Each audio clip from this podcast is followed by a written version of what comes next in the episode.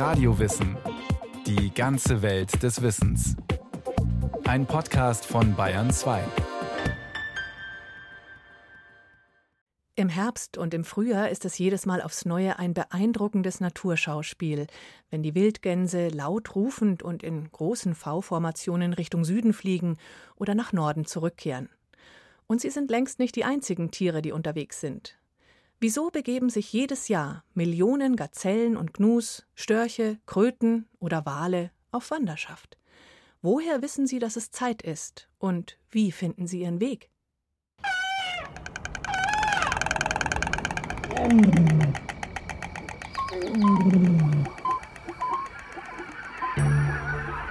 Das Faszinierende an Tierwanderungen, das ist einmal die Orientierungsleistung der Tiere. Zweitens fragt man sich, was hat sich die Natur dabei gedacht, dass sie Tiere zum Teil über Tausende von Kilometern wandern lässt, damit sie zu ihren Fortpflanzungsgründen kommen. Und es gibt ganz verschiedene Strategien im Tierreich, wie solche Wanderungen gesteuert sind. Sie haben aber immer irgendwas mit Jahreszeiten zu tun, mit Nahrungsaufnahme und oder mit Vermehrungsplätzen. Sagt Manfred Niekisch, Professor der Biologie und ehemaliger Direktor des Frankfurter Zoos.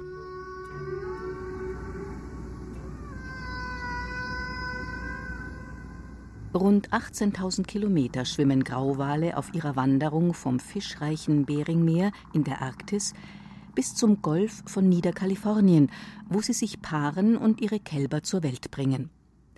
Sie sind damit die Rekordhalter unter den wandernden Säugetieren, aber längst nicht die einzigen, die sich Jahr für Jahr auf weite Wege machen. In Mitteleuropa zeigt sich am Himmel jedes Jahr ein beeindruckendes Schauspiel, wenn die Wildgänse laut rufend in V-Formationen von vielen Dutzend Vögeln gen Süden fliegen oder nach Norden zurückkehren. Fast die Hälfte der in Deutschland heimischen Vogelarten, darunter Mauersegler, Stare, Singdrosseln und Störche, fliegt nach dem Sommer oft Tausende von Kilometern in wärmere Gefilde. Denn in der kälteren Jahreszeit finden sie keine Würmer und Insekten mehr und würden verhungern. Also ich bin Andrea Flack, ich bin Wissenschaftlerin hier am Max Planck Institut für Verhaltensbiologie und arbeite am Weißstorchzug. Ich untersuche das Zugverhalten von Weißstörchen hauptsächlich mit Sendern, die uns die Positionen der Störche aufzeichnen.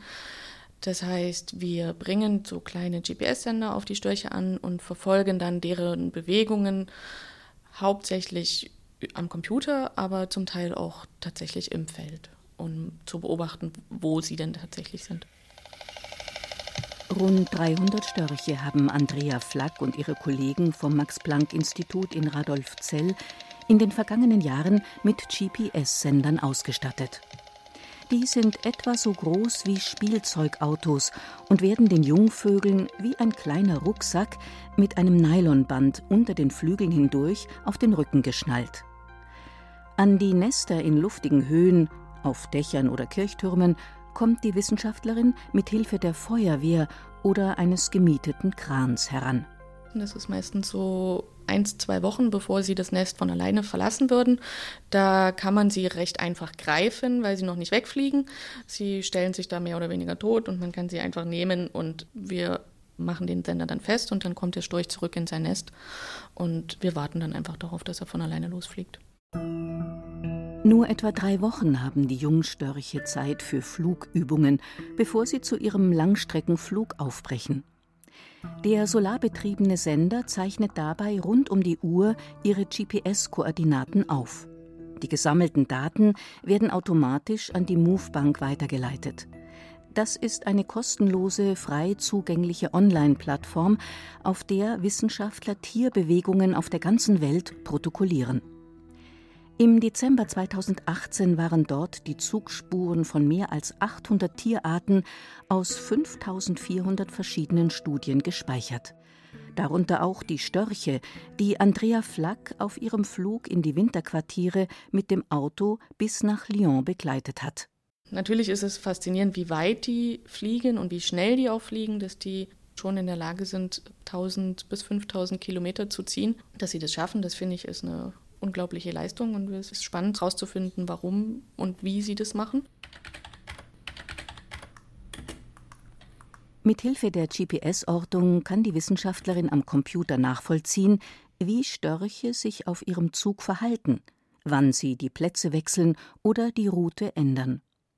Da die Sender nicht nur die Position der Störche melden, sondern auch ihre Körperbewegung messen, weiß sie sogar, wie oft ein Storch mit den Flügeln schlägt. Wir haben auch erkannt, dass manche Störche eben weiter hinten fliegen in der Gruppe. Das sind die, die ein bisschen langsamer sind, die öfter mit den Flügeln schlagen und die ein bisschen hinterherhängen. Und dann gibt es andere Störche, die weiter vorne fliegen, die mehr die Richtung angeben, die auch wirklich den anderen zeigen, wo es lang geht. Leitstörche haben wir sie damals genannt und auch so Folgestörche, die eben hauptsächlich hinterherfliegen. Da die Nachzügler mehr Kraft aufwenden müssen, kommen sie auf ihrem jährlichen Zug nicht ganz so weit und überwintern meist schon in Spanien. Nicht selten auf Müllkippen, weil es da ein üppiges Nahrungsangebot gibt. Zwischen 100 und 500 Kilometer legen Störche auf ihrem Langstreckenflug an einem Tag zurück. Den Streckenrekord im Tierreich hält allerdings die Küstenseeschwalbe mit einer Flugleistung von bis zu 80.000 Kilometer im Jahr. Wenn man in der Antarktis ist und sieht auf einem Schiffswrack, das vielleicht seit 100 Jahren da liegt, eine kleine Seeschwalbe sitzen, ein wunderschönes, elegantes, winziges Tierchen und weiß, die fliegt jedes Jahr aus dem hohen Norden in den tiefen Süden in die Antarktis und auch wieder zurück. Das ist schon eine Leistung, die, glaube ich, kaum zu übertreffen ist, orientierungsmäßig, kräftemäßig. Professor Manfred Niekisch hat als Experte für internationalen Naturschutz schon einige Tierwanderungen aus nächster Nähe erlebt. Eines der spektakulärsten Naturschauspiele und die größte Migration von Landsäugetieren ist die Massenwanderung von Gnus, Gazellen und Zebras in Afrika. Auf der Suche nach Wasser und Nahrung ziehen riesige Tierherden knapp 3000 Kilometer zwischen der Serengeti in Tansania und dem Masai Mara Naturreservat in Kenia hin und her. Wir benutzen heute den Begriff Tierwanderung für regelmäßige, vorhersehbare Bewegungen von Tierarten über gewisse Strecken. Also wichtig ist, ich kann vorhersehen, wann zu welcher Zeit welche Tierarten wo auftauchen, dann sind es Wanderungen. Eine Biene, die von Blüte zu Blüte fliegt, wandert also nicht, sie vagabundiert, sagen Biologen. Denn man weiß nicht, ob und wann die Biene an einem bestimmten Ort auftauchen wird. Anders ist das bei den Monarchfaltern. Die orange-schwarzen Schmetterlinge verbringen den Sommer in Nordamerika und ziehen dann in riesigen Schwärmen über 4000 Kilometer weit in den Süden bis nach Mexiko. Woher sie den Weg kennen, ist bis heute nicht geklärt. Auch allein bei der heimischen Erdkröte die Wanderung zwischen dem Winterquartier, dem Laichgewässer und dem Sommerquartier und wieder zurück ins Winterquartier, das ist alles faszinierend, weil da alle Tiere einer Population zu einem Gewässer kommen in einem ganz engen Zeitraum und dann dort alle gemeinsam ablegen, dann kann man schon sagen, dass die Erdkröte genauso wandert wie die Gänse, nur die Distanzen sind halt geringer.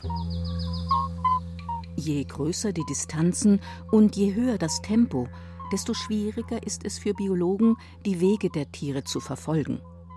Während die Wanderung der Erdkröten noch relativ leicht vor Ort beobachtet werden kann, wusste man bei Zugvögeln lange Zeit gar nicht, woher sie kommen und wohin sie verschwinden. Es war ja ein Riesenereignis, als nachgewiesen werden konnte, dass Störche aus Afrika kommen. Und eins der spannendsten Beispiele ist, dass man das festgestellt hat, weil ein Storch mit einem afrikanischen Pfeil quer durch den Hals aus Afrika zurückgeflogen kam. Den hat man dann hier gefunden und hat gesagt, ach, der muss in Afrika gewesen sein, sonst hätte er nicht diesen Pfeil im Hals. Der sogenannte Pfeilstorch, der im Mai 1822 in Mecklenburg erlegt wurde, ist bis heute in der Zoologischen Sammlung in Rostock zu bewundern. 80 Zentimeter lang ist der Pfeil, der in seinem Hals steckt, und bewies, dass das Tier den Winter in wärmeren Gefilden verbracht hatte und nicht etwa Winterschlaf hielt, wie der griechische Philosoph und Naturforscher Aristoteles glaubte. Manche vermuteten sogar, dass die Vögel sich, sobald es kälter wurde, in Mäuse oder andere Tiere verwandelten. Bei vielen Tieren wusste man einfach nicht, was da passiert, wo die hinwandern, ob die überhaupt wandern. Begonnen hat die Tierwanderungsforschung mit den Vogelzügen. Da hat man eine klassische Methode, Vögel beringt, beispielsweise in Deutschland, und wenn diese Vögel dann irgendwo in Südeuropa oder in Afrika wieder aufgetaucht sind, gefangen worden sind, dann konnte man anhand der Ringe feststellen, woher die Vögel kamen bzw. wo sie beringt worden waren. In Deutschland werden Störche seit 1902 beringt, um ihren Weg zu verfolgen. Mehr als 35.000 Ringe, die im Laufe der Zeit gefunden wurden, gaben den Forschern erste Auskünfte über die Hauptzugrouten. So wählen fast zwei Drittel der deutschen Weißstörche für ihren Zug in die Winterquartiere die östliche Route über den Balkan in den Nahen Osten und dann weiter nach Tansania oder Südafrika. Die Westroute, die die meisten Vögel in Süddeutschland benutzen, verläuft hingegen über Frankreich und Spanien in die westafrikanische Sahelzone zwischen Senegal und Tschad. Es wird bei Störchen ja auch immer behauptet, dass wenn sie sich einmal auf eine Zugroute eingespielt haben, ob sie Richtung Osteuropa oder Richtung Westeuropa fliegen, dass sie dann nicht mehr wechseln. Aber wir haben auch schon gesehen, dass manche Störche wirklich ein Jahr so Richtung Westen fliegen, im nächsten Jahr Richtung Osten fliegen und dann nach Tunesien fliegen, was schon sehr seltsam manchmal ist. Also wir sehen auch noch immer wieder mal einen sehr exotischen Storch, der seltsame Sachen macht. Schon lange verfolgen Wissenschaftler fasziniert die wundersamen Wege der Tiere. Anhand von Fußabdrücken, Federn, Exkrementen und anderen physischen Spuren versuchten sie, die Wanderrouten zu rekonstruieren. Heute bieten Kamerafallen, Drohnen, Satelliten und andere technische Entwicklungen deutlich mehr Möglichkeiten. Ab Sommer 2020 soll ein deutsch-russisches Großprojekt sogar die Beobachtung von Wildtieren aus dem Weltall ermöglichen. Es markiert den Aufbruch in eine neue Dimension und trägt den schönen Namen Icarus. Also Icarus selbst ist eine Abkürzung für International Cooperation for Animal Research Using Space, was nichts anderes bedeutet, dass wir mithilfe eines Satelliten aus dem Weltall kleine Tiere beobachten möchten. Und kleine Tiere, über die wissen die Wissenschaftler bisher noch sehr, sehr wenig, teilweise gar nichts. Sagt Uschi Müller, Projektkoordinatorin für Icarus am Max-Planck-Institut für Verhaltensforschung in Radolfzell. Von den global gesammelten Daten versprechen sich Wissenschaftler zahlreiche zukunftsweisende Erkenntnisse über die Wanderungen der Tiere. Welche Routen nutzen sie und wo legen sie Zwischenstopps ein? Wo drohen ihnen Gefahren und welche Auswirkungen hat der Klimawandel auf ihr Zugverhalten? Die solarbetriebenen Minisender, die speziell für das Projekt entwickelt wurden, sind kaum größer als ein Bonbon und wiegen weniger als fünf Gramm. Es kann also von verschiedensten Tieren getragen werden. Auch von größeren Tieren, die bisher jetzt schwere Halsbänder tragen, wie zum Beispiel Elefanten oder Tiger, schützenswerte Tiere wie Nashörner, haben dann in Zukunft kleine Ohrmarken. Mit 5 Gramm können Sie einen kleinen Eartag produzieren, der wie bei einem Steifbären in das Ohr geknipst wird und das Tier nicht belastet. Sobald sich der Sender in der Empfangsreichweite der ISS befindet, übermittelt er die Position und die gespeicherten Sensordaten seit dem letzten Kontakt. Vom Bordcomputer im All werden die Daten dann auf die Bodenstation übertragen, wo sie bearbeitet und in der Movebank abgespeichert werden. Eines Tages soll Icarus eine Schaltstation für die gesamte Tierwelt der Erde werden. Aber auch heute schon können nicht nur Wissenschaftler mit Wildtieren auf Reisen gehen und die Wanderbewegungen von Störchen, Geiern oder Blauwalen beobachten. Die Animal Tracker App, das ist eine Applikation fürs Handy. Mit der App kann man unsere besenderten Tiere nahezu in Echtzeit auf der ganzen Welt die Zugrouten verfolgen. Michael Quetting leitet das Projekt Animal Tracker in Radolfzell. Mit der kostenlosen App kann jeder, der ein Smartphone besitzt, aktiv an Forschungsprojekten teilnehmen und die Wissenschaft dabei unterstützen, die Rätsel der Tierwanderungen zu entschlüsseln. Denn es gibt eine Menge Fragen, die sich auch mit moderner Technik nicht beantworten lassen. Wir haben ja nur die Positionsdaten von den Tieren, aber uns interessiert natürlich auch, was macht jetzt das Tier dort? Also was macht Storch Fritzchen, wenn er jetzt auf seinem Nest sitzt? Hat er eine Partnerin? Haben die Junge? Was fressen die? Und so weiter und so fort.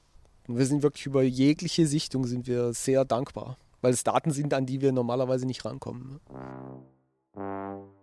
Mittels der Suchfunktion lassen sich nicht nur die Wanderungen der Truthahngeier in Nord- und Südamerika oder der Kneckenten in China verfolgen, sondern auch Tiere in der näheren Umgebung aufspüren. Man kann auch immer den Home-Button benutzen, dann springt es hier auf die Position, wo man gerade sich befindet. Wenn man dann wirklich mit dem Feldstecher mal ein Tier beobachten möchte, muss man einfach so ein bisschen äh, die Zugroute oder den Track von dem Tier über die letzten Tage verfolgen. Und dann muss man sich halt einfach mal auf die Lauer legen und mit dem Feldstecher dann einfach mal gucken und dann einfach auch warten. Also Tierbeobachtung ist halt auch einfach wahnsinnig viel Geduldsarbeit. Das ist einfach so.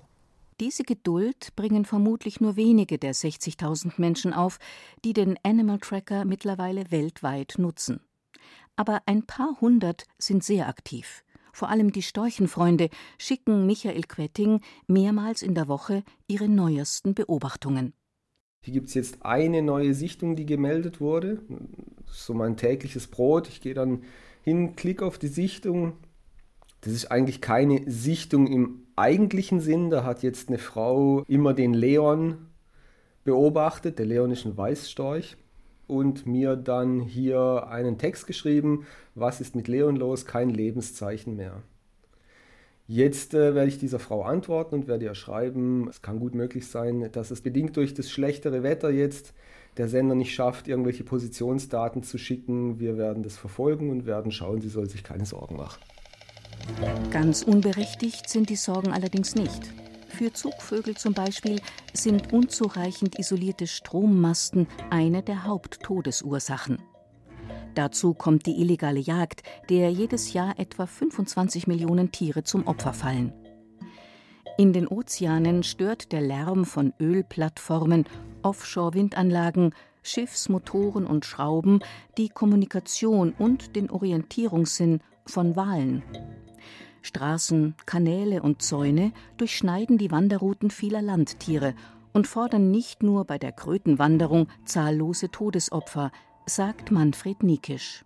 Man hat in der Kalahari damals, um zu verhindern, dass sich bestimmte Rinderseuchen ausbreiten, einen großen Zaun um weite Gebiete gemacht und in denen sind die Antilopen, die Gazellen, die Zebras in großer Stückzahl verreckt, weil sie eben den Zaun nicht überwinden konnten. Das war eine sehr grausame Geschichte und heute ist eine der drohenden und politisch sehr umstrittenen Grenzziehungen eben die eines möglichen Baus eines Zaunes zwischen Mexiko und den USA, wo jetzt schon viele Biologen warnen, dass das für die Tierwanderungen, vor allem für bedrohte Arten, und man spricht da von mehreren Dutzend Arten, die in Frage kämen, dass das ein großes Problem ist, nicht nur weil die Tiere nicht mehr regelmäßig wandern können, sondern auch weil Populationen zerschnitten werden und dann eben der genetische Austausch fehlt. Neun Meter hoch soll der unüberwindbare Grenzwall werden, der durch mehrere Naturschutzgebiete verläuft. Dadurch würden nicht nur Jaguare, Schwarzbären, Wölfe, Kojoten und Ozelotte auf ihren Streifzügen behindert. Auch die Dickhornschafe, die in der Wüste zwischen Kalifornien und Mexiko wandern, wären abgeschnitten von ihren Wasserquellen und den Orten, an denen sie ihre Jungen zur Welt bringen. Egal ob Dickhornschafe, Buckelwale oder Weißstörche. Tiere wandern auf der Suche nach Wasser, Nahrung oder geschützten Plätzen. Aber woher wissen sie überhaupt, dass es an der Zeit ist, sich auf den Weg zu machen? Ja, das ist eine gute Frage. Das würde ich auch gern wissen. Bei den Jungstörchen vermutet man, dass es irgendwie so eine genetische Veranlagung ist, dass die zu einem bestimmten Zeitpunkt einfach jetzt unruhig werden und dann losfliegen. Aber was genau jetzt den Zugstart oder beziehungsweise auch die Zugroute bestimmt, ist immer noch nicht so ganz wirklich eindeutig geklärt. Zugunruhe nennen Biologen wie Andrea Flack diese genetisch bedingte Aufbruchstimmung, in die die Vögel im Herbst und Frühjahr versetzt werden. Ihren Weg finden sie mit Hilfe von Landmarken, der Sonne und Geruchspartikeln in der Luft. Außerdem sind die Tiere vermutlich in der Lage, das Magnetfeld der Erde zu erkennen. Ob sie auch über einen eingebauten Kompass im Schnabel verfügen, in Form von Eisenmineralen in den Nervenzellen, ist unter Wissenschaftlern umstritten. Unstrittig ist allerdings, dass Tiere ihre Umgebung anders wahrnehmen als Menschen. Ihr Spektrum reicht von ultraviolett bis infrarot. Manche Tiere, wie die Erdkröte, können sogar polarisiertes Licht sehen. Menschen brauchen dafür Hilfsmittel. Das polarisierte Licht können Sie dann sehen, wenn Sie an Ihrer Kamera einen Polfilter haben. Da können Sie dafür sorgen, dass das Licht, das Sie sehen, dass sie spüren, wie die Erdkröte nur in eine Richtung schwingt und dann ermöglicht es die Orientierung. Wenn ich so rausschaue, sehe ich natürlich das Licht in seinem ganzen Spektrum und nicht nur eine Richtungsschwingung des Lichtes.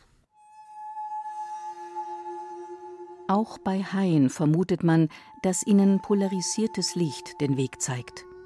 Wale orientieren sich anhand von Strömungen, Temperaturschwankungen und nutzen ebenfalls das Magnetfeld der Erde für ihre Wanderungen. Außerdem senden sie Schallwellen in Form von Klicklauten aus, um den Meeresgrund abzutasten. Mit Hilfe des Echos, das zurückgeworfen wird, zeichnet ihr Gehirn ein genaues Bild von der Umgebung. Wie die Tiere allerdings lernen, diese Instrumente zur Orientierung auf Langstrecken zu verwenden, ist nach wie vor ungeklärt. Man kann nur sagen, es gibt inzwischen auch eine ganze Reihe von Forschergruppen, die an den Tierwanderungen dran sind, die versuchen, die zu verfolgen und zu verstehen. Und da kann man einfach nur mit Spannung warten, was noch alles entdeckt wird. Das war Radio Wissen, ein Podcast von Bayern 2. Autorin dieser Folge Claudia Heißenberg. Regie führte Sabine Kienhöfer. Es sprach Ruth Geiersberger. Technik Regina Stärke, Redaktion Bernhard Kastner. Wenn Sie keine Folge mehr verpassen wollen, abonnieren Sie Radio Wissen unter bayern2.de slash podcast und überall, wo es Podcasts gibt.